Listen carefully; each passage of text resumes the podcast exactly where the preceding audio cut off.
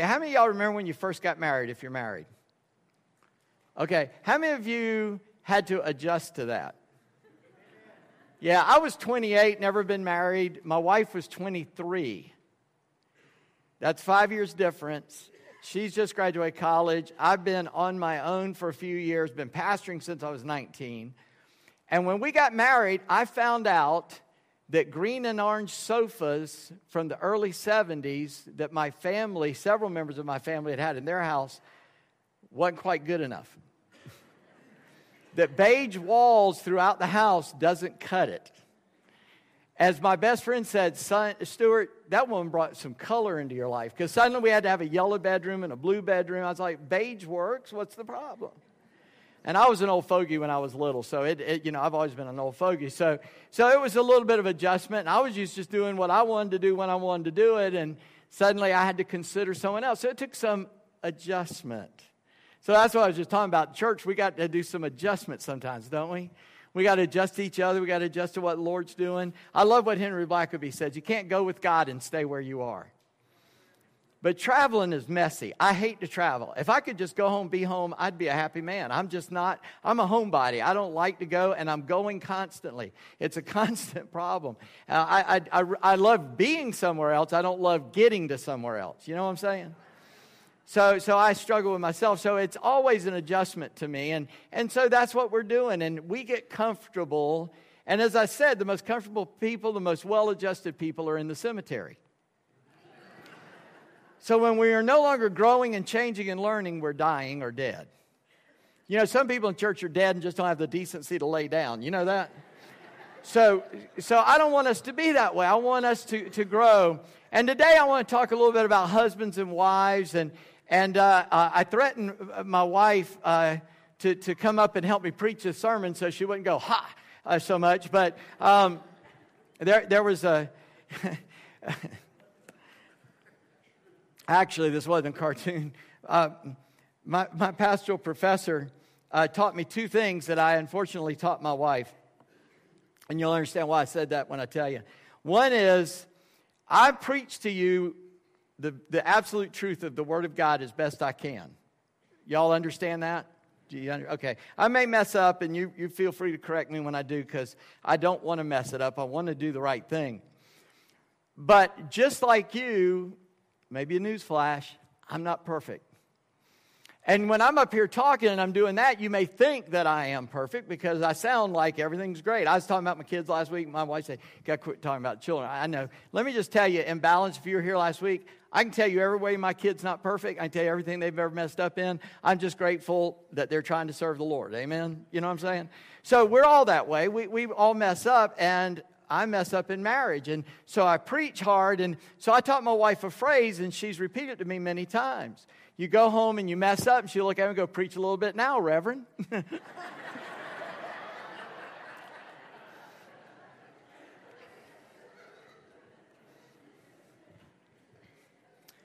Our, my, my, my, the wisest man in the world remains nameless. He also said that he, his wife, he told me this about his wife, and I also told my wife this one is that that sometimes you know you, you're, you're, we live life and we're in trouble and we're not sure what to do. And i certainly i, I, I don't always have the answers. I, I, rarely have the right answer. Sometimes my wife will ask me my opinion on something and i'll tell her you know like which one do you like better? What dress you know i always say which one do you like? Because then i'm going to go with what she says. But but when i volunteer an opinion and, and then she goes no i'm going to do this. I go well why did you ask me? She said it was a test. See if you pick right and you didn't. So so i'm kind of picking on her but but he said sometimes they'd be in trouble as a family, and his wife would look at him and say, Are you going to be a man and lead us out of this, or what? Wow. You know? So that's why I said, unfortunately, I told my wife both those stories early on. So I've heard those. Okay, we're in trouble. You're you going to be a man and lead us out of this or not? Because this is my job as a husband. And so today I want to look here in Ephesians. We read these verses last week. Look at them again with me. In Ephesians 5, beginning in verse 21, it says, submitting to one another out of reverence for Christ. My wife asked me this morning also, said, You know, there's going to be single people there. If you're single, take heart. If you would like to get married, pray prayerfully, one day you will, and I pray that you'll wait on God's best choice for you for that. Don't go looking to find them, look to be them. Be the right person, and God will bring you the right person. If you go looking for the right person, you might make a mistake, pick the wrong one. But I will tell you right now if you pick the wrong one, stick with them. I didn't even get an amen on that, and I thought I would. All right. You're going, I don't want to keep them. Well, too bad. I'm going to stop her. I'll be here 20 minutes talking about that. Submitting, they can stand up with me. I'm sorry. I'll stand. We're going to begin in verse 21. In Ephesians 5, submitting to one another out of reverence for Christ. Wives, submit to your own husbands as to the Lord. For the husband is the head of the wife, even as Christ, the head of the church, his body, and is himself its Savior. Now, as the church submits to Christ, so also wives should submit in everything to their husbands. Husbands, love your wives, as Christ loved the church and gave himself up for her, that he might sanctify her, having cleansed her by the washing of, of water with the word so that he might present the church to himself in splendor without spot or wrinkle or any such thing that she might be holy and without blemish. In the same way, husbands should love their wives as their own bodies. He who loves his wife loves himself. For no one ever hated his own flesh, but nourishes and cherishes it, just as Christ does the church, because we are members of his body. Therefore, a man shall leave his father and mother and hold fast to his wife, and the two shall become one flesh. This mystery is profound, and I'm saying that it refers to Christ in the church. However, let each one of you love his wife as himself, and let the wife see that she respects her husband. Would you pray with me for a moment? God, we step into your presence in the name the authority of Christ.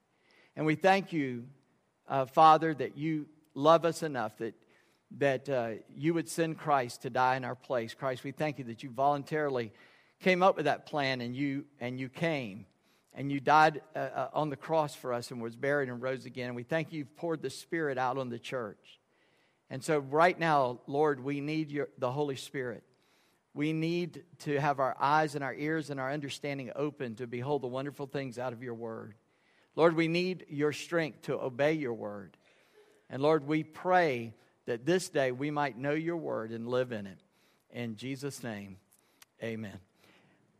Well, go ahead. You can say, I, I, started two different things. I never finished either one. One is I would threaten my wife that she would help me preach this sermon. So I've been calling her uh, Victoria Osteen all week. But uh, she, sorry, I had a guy in my last church. He'd go out of the church. He'd go, That was a great, tell your wife that was a good sermon, Pastor. Um, so, uh, uh, but but uh, just because I'm talking to the women and she's like, you know, I, I, need the help. But we go at things two different ways. She is a planner, she would need a script. I've got an outline. So people say, What are you preaching on? I don't know. You have to come to see because I don't know. Uh, I got an outline. I know what I think I'm going to say, but I'm not sure. And so we just go at it so differently. I'm not going to do that to her today or to myself. Uh, and the other thing I started to say to single people is this I hope that you learned today. I took marriage courses and parenting courses before I was ever married because I wanted to become the person God wanted me to be as a husband and a father. And I still mess up, but I wanted to equip myself as much as I possibly could. And I talked to married people and parents and children of parents as much as I could to learn things. And so I hope you have that spirit of learning, even though you say, well, this doesn't apply to me, I'm not married. Hang in there. Next week it will, because it's really talking about Christ and the church. So keep that in mind. You'll have to wait next week for that specific application. But I want you to understand today, you can go ahead to the next thing. Remember, this is all, we started this part in Ephesians where he's talking about if you're filled with the Spirit, this is how you live. So this is a spirit filled marriage or spirit filled relationships are where we are. Uh, back up to the other one. I thought I had a phrase there. Nope. Is there the phrase not get in? Uh, anyway, I wanted up there submission is mutual, but it's not the same. Verse 21 there says that we're to submit to one another. So we submit to each other, but we don't submit in the same way.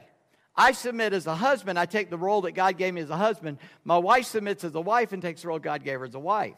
But then it specifically says, Wives submit to your husbands. And by the way, those two words are the same word, okay? And I, I, I looked up this word because it has been misused, it's used and misused in so many ways, okay? It is used and misused. It is a word that comes from two Greek words. One word means to be, to be underneath, to, be, to have something on top of you, to, be, to go underneath.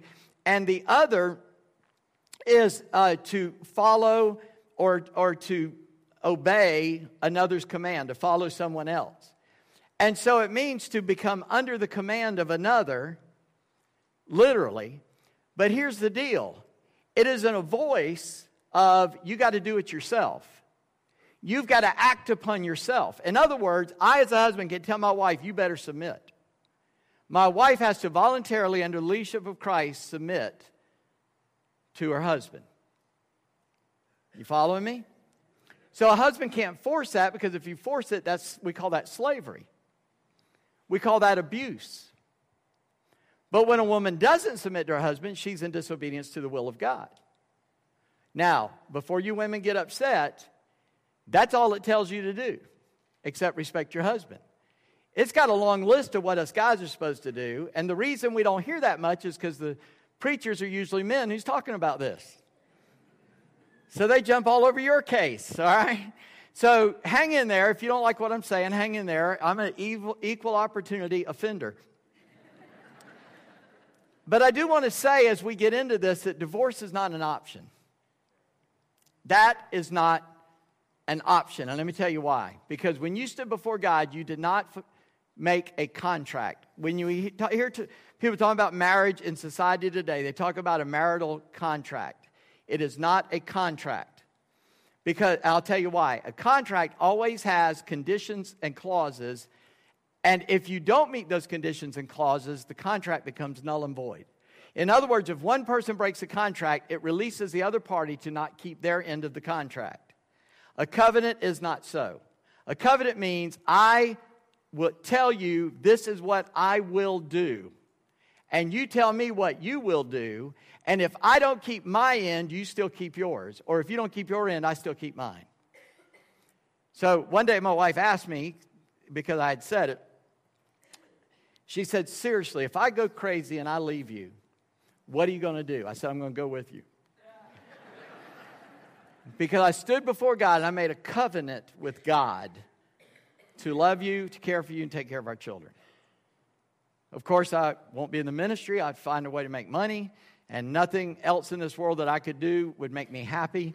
So I'm going to be miserable making that money, but I will find a way to make money and support everything. Now, thankfully, this December will be 30 years. She hadn't left yet. Whew, thank God. Every time she goes, I'm going to see my mom, I start sweating. Oh, no. She may not come back. No, she doesn't.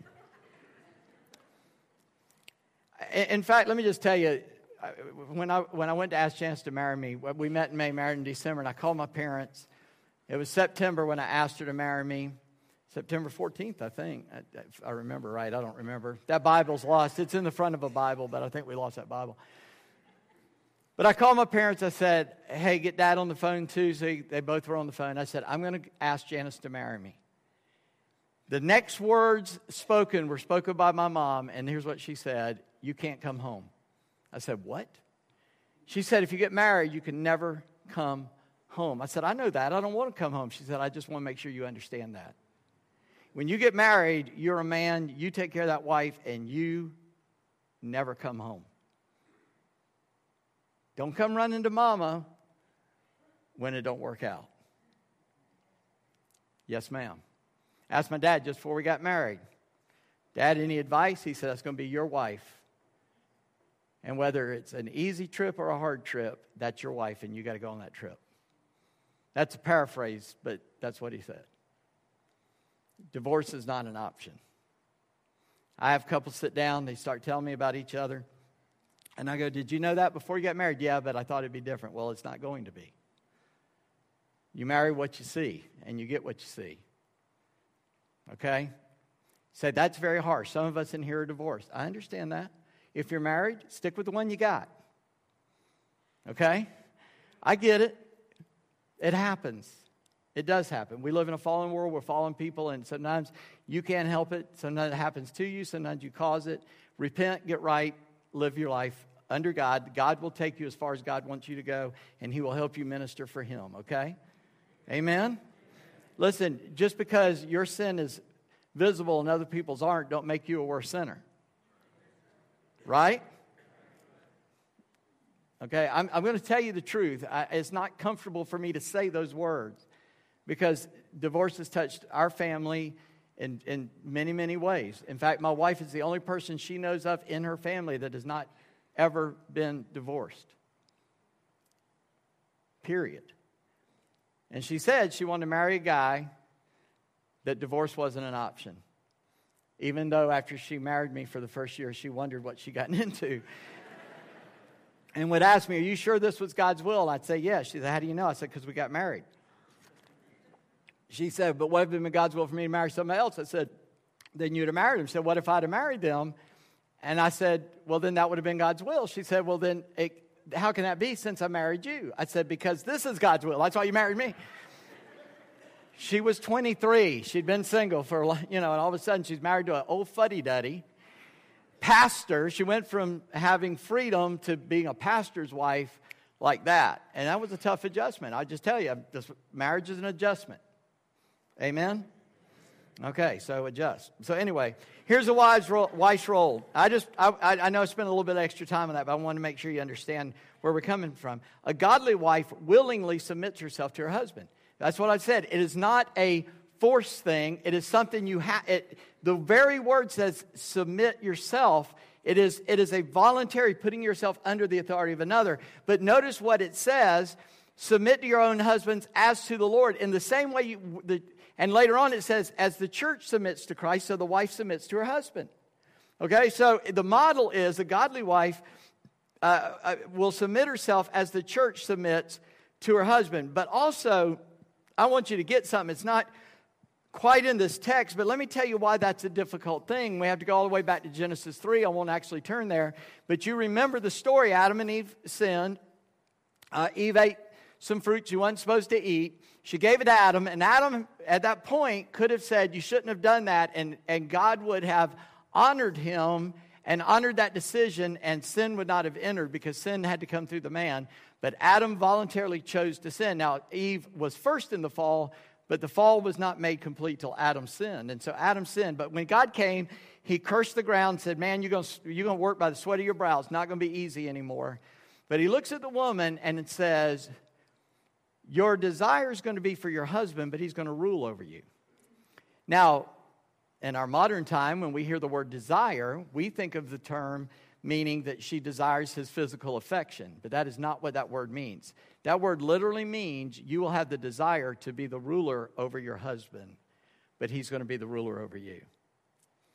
Now, go ahead and be thinking about that when it says, as the church submits to Christ. You see, we want to tell Christ how to run his church,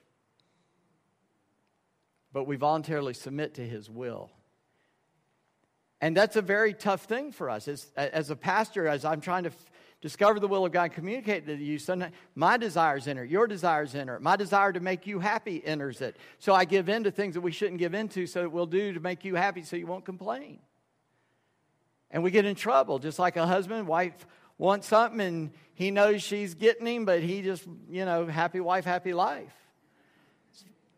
You want to be happy or you want to be right? I want to be happy, you know? And, and uh, I, I say that in a joking way because there is a balance there, but, but I want you to understand a godly wife has to put down that desire, and she can only do that through the Holy Spirit, a desire to rule. Now, if you're sitting there and and you know like you you are kind of a christian women libber i don't know if you are or not you know like you can't even order anything online because you won't hit the submit button at the end of the order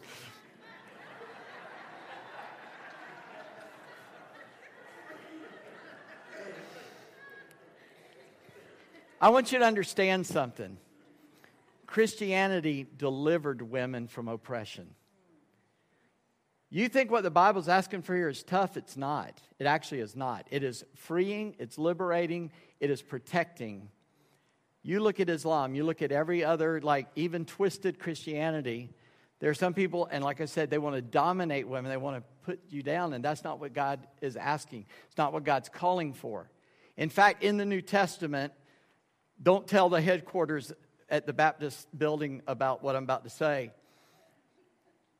Did you know women can preach? Did you know women can serve? They can't be a pastor or a deacon, but they can fulfill the gifts of a pastor and a deacon. In fact, if they don't, how would they serve their family? How would they teach their children? How would they shepherd their kids? How would they do anything in Sunday school? I would have no problem for my wife to come up here and help me teach this. Theologically, biblically, Christian wise, because of this, she would only do it if I asked her to. You following me? She has willfully submitted herself. Now she could get up and say, Well, you better let me get up there. Well, that doesn't work. I'm, I'm trying to illustrate it. I'm not saying any of these conversations happen. I'm just trying to illustrate. It. A godly wife puts down that desire to rule her husband, to submit to him. Now, here's why one reason it's hard for you is because you do have better insight sometimes. An unsolicited testimonial. All right. So, uh, uh, what does a wise wife do? She lets him think he thought of it, right? She helps him. She says, I'm not going to take over, and I'm going to force you to take the godly role that God's given you. By not delivering you, I want you to figure it out and deliver us. And what does a wise leader of anything do? He listens to those he leads. Correct? So I don't think I have it all. Listen, we first married, I took care of all the bills all the time, and that is not my forte. I still take care of the bills, but we have to do it together. We got to know what the bills are together and all that. Because she doesn't want to do all that paperwork. Back then, you know, you have to write out every check. Now you just go click, click, click, click, and it's gone. But man, in those days, and so guess what? I about spent us into oblivion. Because I got this other problem. If I like you and you ask for something, you can have it. Hey, can we go out to eat? Sure. what happened to all our money? Well, you wanted to go out to eat. Well, I didn't know we didn't have any money. That was your. I see. So she had to step in and help me. But you know what I was thinking? Well, the man's job is take care of the bills. Well, guess what? I wasn't well equipped to do that. She was better equipped, and she started helping me to budget and learn and do better. You get my point? Sometimes what we think of godly roles, we twist them and mess up. We think, oh, well, the guy's got to, you know, cut the grass, wash the car, and, and, and you know, do whatever and the man has to and the woman has to do this this and this it's not about those kind of roles it's the role of leadership and if she can do a better job than me then i need to listen to her and, and learn from her and let her help me do it or let her do it and i do something else it's fine so this isn't about men have to do this and women have to do this but but it is about a heart attitude of submission to the leadership, the godly leadership of her husband, because the last verse says, See that she respects her husband. And this word is the same word that it's the word from fear. It's phobeo, or you know it as phobos, or anytime you have a fear, like I, I have claustrophobia. Don't close me in, I will panic. You know? So, like, preacher went to that church, didn't know about it. He was invited to be a preacher there. And all of a sudden, they broke out some snakes and started handling them. And he looked, somebody said, Where's the back door? They said, We don't got one. And he says, Where you want one? you close me in a room, I'm going to get out. I don't like to be hemmed in. It scares me. I have a phobos about that. That's this word. See that she fears her husband. We are called to phobos God, to have a fear of God, to, to respect him, to reverence him and you go, I ain't got much to reverence there, some of you ladies. That's not the point. The point is that's your role. And as you do that, it requires him to go, What? She's, she's, I got to do this because she's doing that. It creates not only a desire, but a necessity for the husband to become what he's supposed to become. You with me? It's tough. I'm not saying it's easy, and I'm not a woman, and that's why I kind of really wanted Janice to get up here and say all that. But she would have made me write it out, and I wasn't going to do that. So, anyway, so what is the husband's role? I tell you, that's all you got. Here's the husband's role. He's got to love his wife supremely. What does it say? It says, Husbands, love your wives as Christ loved the church. I don't know if you've noticed. It says, and gave himself up for her. Jesus loved the church so much, he hung on a cross for it. And so Jesus is calling us, God is calling us in Ephesians as men to die to our desires and our wishes and our wants and to our own well being for the sake of our wives. That's what we're called to do. And a man that'll do that, a woman will willfully submit to that. She will be glad to be under the leadership of a man who loves her so much he will choose her over everything. I think I told you, but I'm going to tell you again if I did. I was counseling a couple many years ago, another place, another time, Janice and I. And uh, I, I want to make that clear. I don't ever use current examples. If you talk to me, I'm not going to make you a sermon illustration, even though I threaten to do that sometimes. I'm not going to do it. But this guy worked out, so that's why I'm going to use it, and he wouldn't care. And he got married, and he loved to play softball, and he played on a different team every night. He was really athletic, really good, and their marriage was falling apart. And I'm sitting there, and I said, You got to give up softball, take care of your wife. And he said, No, I'm not going to do that. I said, Are you telling me you'd rather play softball than be married to her? And he went, Yep, that's what I'm telling you. Now, let me just tell you that God planned in his heart that he was a sinner and needed to repent, and he did, and he got it right, and they're good. And they raised up a godly daughter, and she's married and got kids, and everything's great, okay? So that's the end of the story. But what I'm telling you is that is the role of a man, is we've got to let go of our own desires in order to take care of our wife. Now, it's not just on a whim. And, and, and a, a smart wife will give her husband some room because he's got some things he needs to do sometimes uh, as well. But men, our love is to be supreme. And what kind of love is that? It's agape love. It means it's without condition. Uh, another couple, again, another place. And this guy was cheating on his wife, and I went and started talking to him about it. And he was a coward anyway, but he, he, he started telling me about all the things she had done. I said, That moves me not, and it matters not. You made a covenant to God to love your wife regardless. And he got angry, but like I said, he's a coward, so he didn't do anything about getting mad at me. But I thought he'd attack me, but he didn't. He'd have beat me up if he had, because he was a lot stronger than me, too, but that doesn't stop me. But he was unwilling to love his wife regardless. Now, through that process, she got right with the Lord, but he never did. My cause is to love my wife no matter what she's like. You think the church is perfect and Jesus just wants to love us all the time? You know, there are some people in church that you could slap and God say amen. You know, I'm just telling you. but he loves the church and he doesn't abuse the church. He cares for the church. He moves in the church. He desires our best. So a man has to have the same love for his wife as the Lord Jesus has. She has to submit to her husband as unto the Lord. He has to love his wife as the Lord loves the church. And, and so he is our example, but he's also our standard. He did it, so we got to do it. But he is, that's the way to do it. And so the Holy Spirit has to fill us to do that. We have to be, a woman has to be filled with the Spirit to submit to a dunderhead like me. And I've got to be filled with the Spirit to love my wife and put down my selfish desires because men are selfish creatures. You know, I mean, they were talking about the women singing, they're going to get pampered and a spa. I wanted to sign up.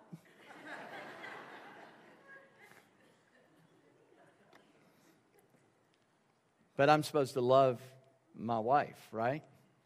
And so I have to have the same love. And a godly man will purify his wife. Did you notice these verses? Love your wives as Christ loved the church, gave himself up for her, that he might sanctify her, having cleansed her by the washing of water with the word, so that he might present the church to himself in splendor without spot or wrinkle or any such thing, that she might be holy and without blemish. Jesus died in order that the church might be presented to the Father or to himself without spot or wrinkle or blemish.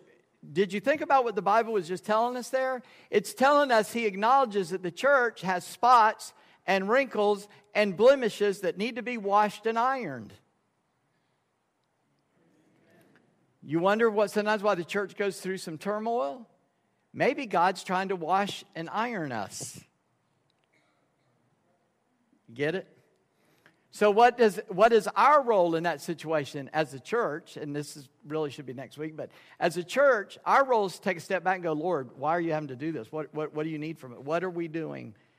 We want to be holy before you. So, help us to understand so that we can move forward to the glory of God, that we might be a faithful wife. We can bear spiritual children for our husband, Christ. You with me?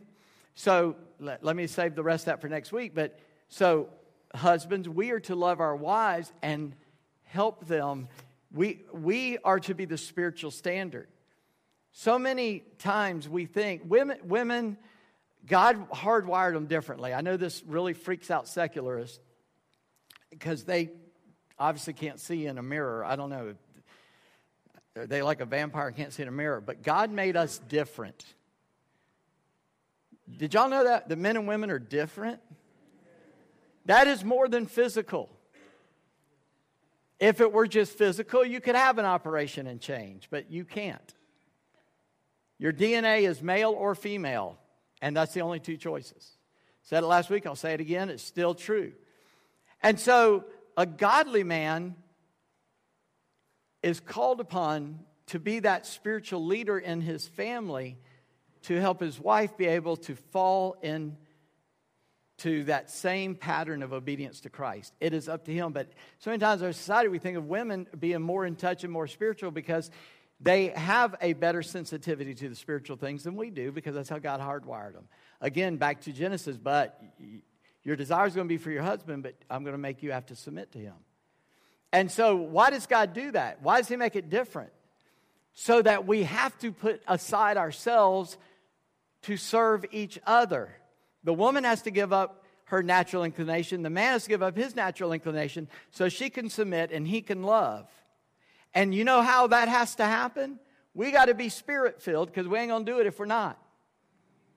I'm going to demand my own if I am not spirit filled. I'm going to demand my rights, my pleasure, my wants, my needs, unless I am filled with the Spirit and I surrender my natural inclination to be obedient to Christ. And so God never tells us to do what we want to do, He tells us to do what He wants us to do.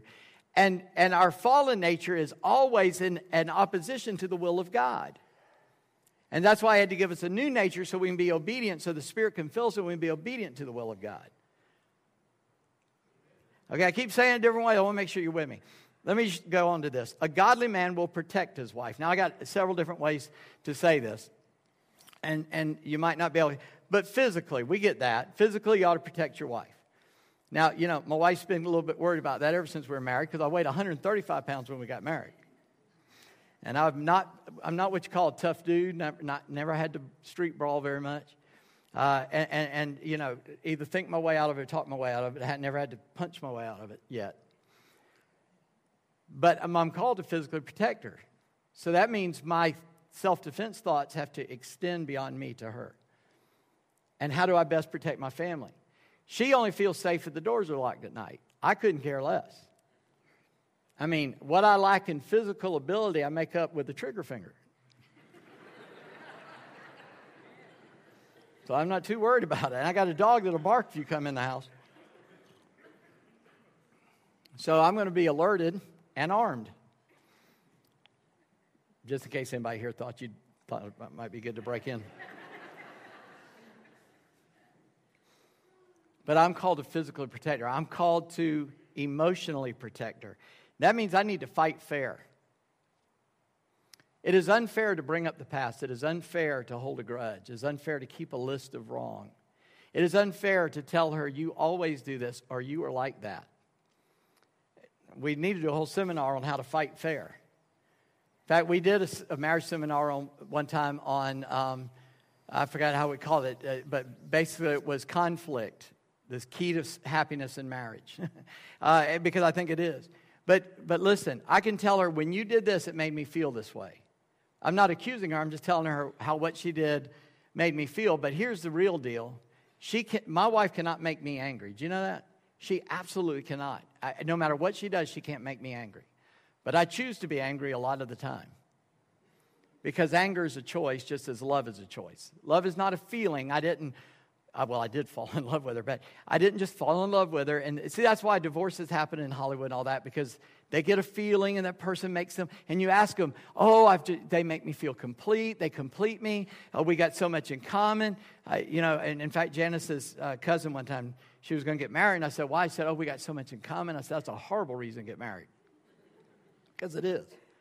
The only reason to get married is the will of God. You say, what if I don't love them? Well, that's a command. You don't have an option there. You have to love them. It has nothing to do with emotion, it has everything to do with obedience. But if I obey God in loving my wife, guess what? I will have the emotion of love toward my wife. You following me? Okay, I, hope you are.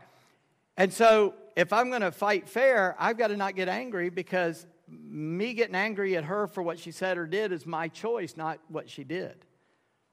I choose that. Let me illustrate. You go in, that doesn't make sense. All right, you're standing there, and I come running up. I, have told you all this too. I come running up. Rick's in the parking lot. Hey, Rick. I look down, there you are. And I come run up, and I just, boom, knock Rick over in the parking lot. He's got an option. He can get mad because I just knocked him down, tore up his clothes, skinned his knees on the asphalt in the parking lot. And if he, Rick, you know, I don't, I'm not saying Rick could be this way, but I'm sure he's getting up at least with some questions in his mind, if not with vengeance in his eyes. But if I knock him down and then a speeding car goes by right where he was standing, he's going to get up thanking me with skin knees and torn up clothes. Right?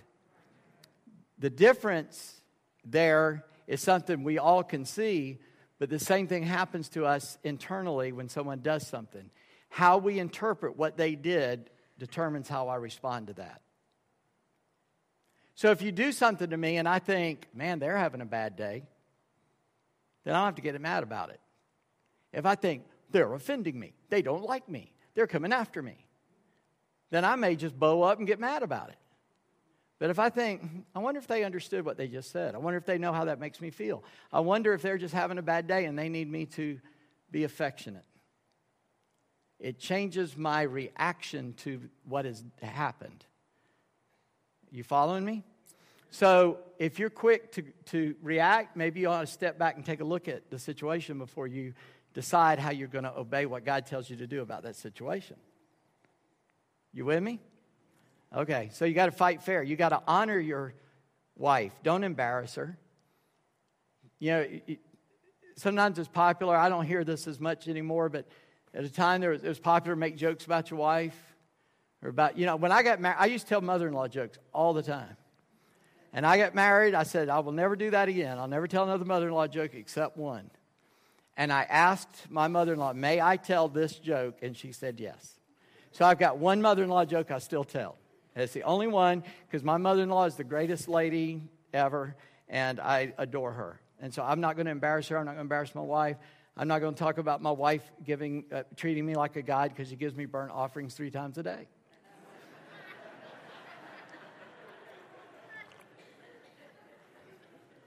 I said I'm not going to do that. Why are you laughing? My wife does not burn food. She's a good cook. I mean, just tell you. But so, so I hear people joking on their mate or running them down. You say, well, I only do that with my girlfriends. Why are you doing that? Why are you do why guys are you saying, oh my wife, she's blah blah blah?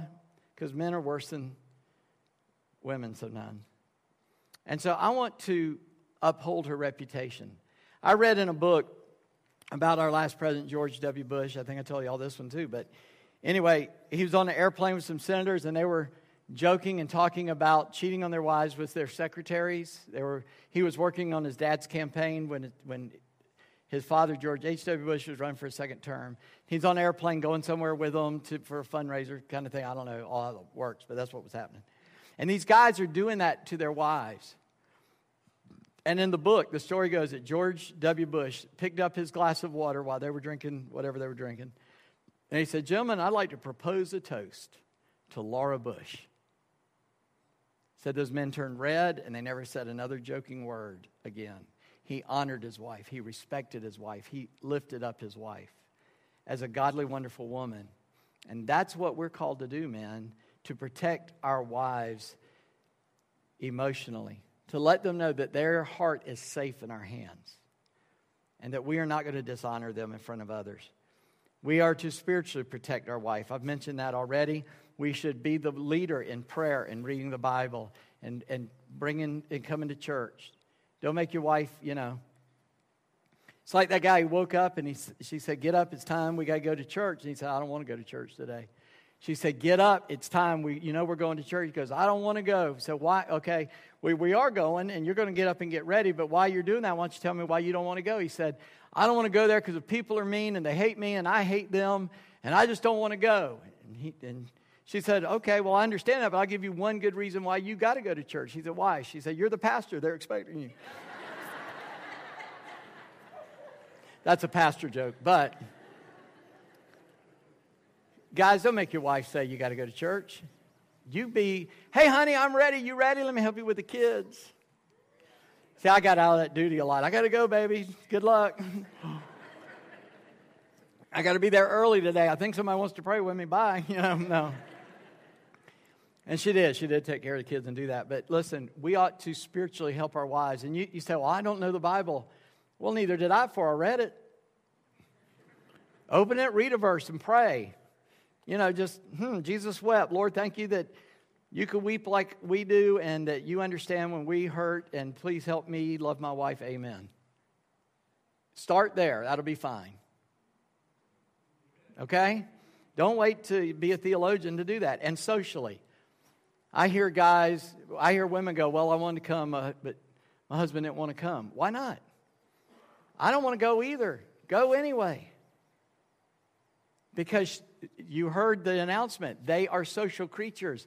They have friendships. We don't get that. We have friends. My, I, I, can go home and I'll just make up a name. Well, we got a lot of people by that name in here, so I'm scared to use any names. Tim Buck Timbuktu, I go home and say, Tim Buck Timbuktu said that uh, he and his wife are having some struggles. Really? What's going on? I don't know. Well, I mean, is he mad at her? She mad at him? I don't know. Are they going to divorce? I don't know. He just told me he had some trouble. I said, okay, I'll pray for you. We were done. If the women get involved, they're going to know the color of the. because they're detail oriented and they're social and they need that. And we get sometimes we go, I don't want to go. I get it. I mean, I'd rather stay home watch the ball game too or go do something else. But guess what? I need to go. I need to honor my wife and fulfill that. So so a godly man protects his wife. He says that, that it says there that we love them, that should love their wives as their own bodies in verse 28. If you love your wife, you love yourself. You don't hate your own flesh, but you nourish it, nourish it verse 29. Cherish it. You cherish it as Christ does. And then notice what it says because we're members of his body. And look at verse 31. A man shall leave his father and mother and hold fast to his wife, and the two shall become one flesh. A godly man leaves his parents and provides for his wife. Don't be a mama's boy. And he financially will take care of his wife. That's the fifth thing. I, am just throwing it in there at another place. You got to leave your mom and daddy, and you got to take care of your wife. That's why I'm, I guess is what my parents taught me, and that's what they said when I said I'm going to ask Janice to marry me. They said, "Don't come home." It didn't mean I could never come home because they wanted me to come home all I could. They meant, don't come home and tell me about the arguments you're having with her.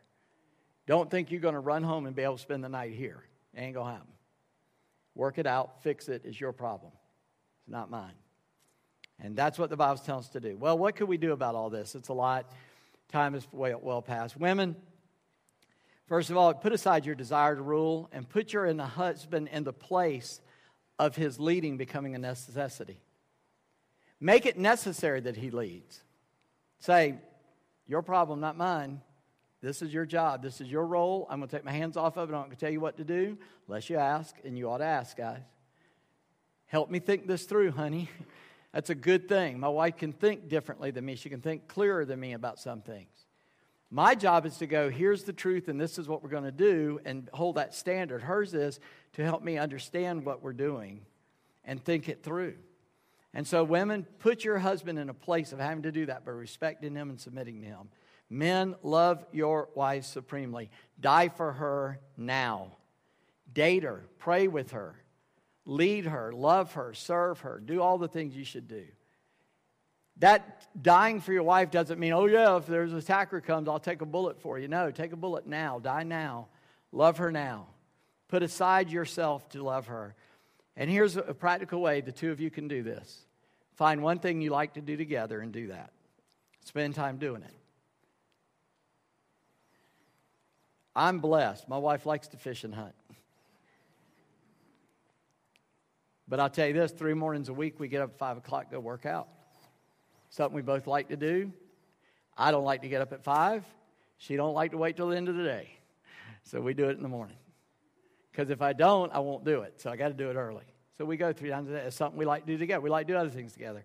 Like to go on a little hike here and there. We like to go shop at Goodwill. We did that a lot this weekend. We like to do some things. But find one thing that you can enjoy together and do that on a regular basis. That's just a practical way to spend time together and do something together.